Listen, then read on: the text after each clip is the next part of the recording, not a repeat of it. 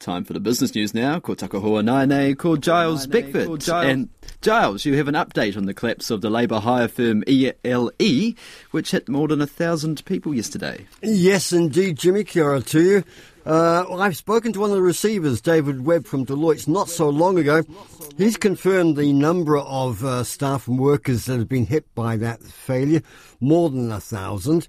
He says the problem seemed to have been that there were rising costs and wages, especially for the labour hire firm, which is the bulk of the group, and the transport business. And the group couldn't pass on those increased costs to their customers, or not much of the increasing costs. So their margins got squeezed, and finally the financial pressures mounted, so that in the end they couldn't bring in new money, they couldn't sell assets, and they've reached the point of no financial return. Well, David Webb hasn't had a chance to tally the shortfall. He does tell me that it's probably going to be in the millions of dollars owed to various creditors. There is a little bit of a heart warmer here. He says he and the other receivers and staff and managers, they've been working hard to try and find jobs for the 1,000 staff who've been hit. And he says he's been heartened in the extreme by the offers that have been coming in from customers and competitors. And Ely staff are getting jobs. Apparently, Immigration's also set up a special team to help the estimated 500 migrant workers on temporary visas who've been caught up in this. David Webb says getting jobs and assistance for workers at the moment is his primary focus, but it's just a little bit of pre-Christmas cheer that they're starting to actually place people in work. And from that point of view, they've got a lot more work to do to clear up the financial side of this.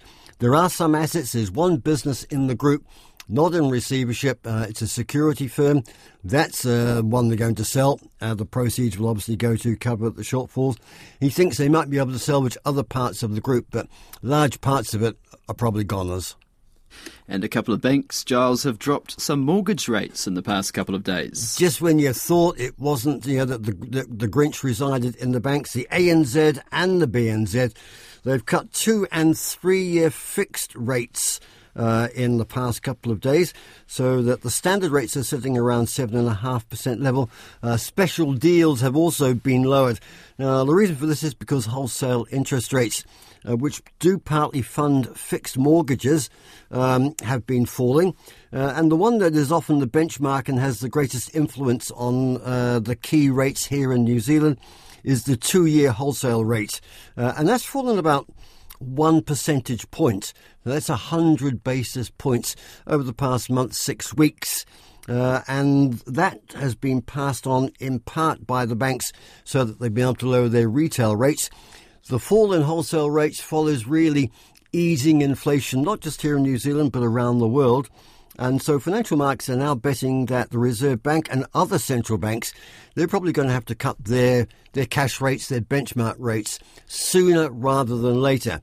Now, I don't think the banks are doing this out of the boundless generosity that we know that they have, because they are actually, should we say, lining their own pockets, or making sure that they're not the losers in this, because they're cutting their rates, say, by 15 to 20 basis points.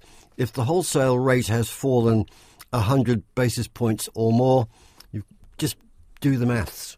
100 minus 20 means 80 basis points. Where's that going? It'll probably turn up in their interest income columns next year.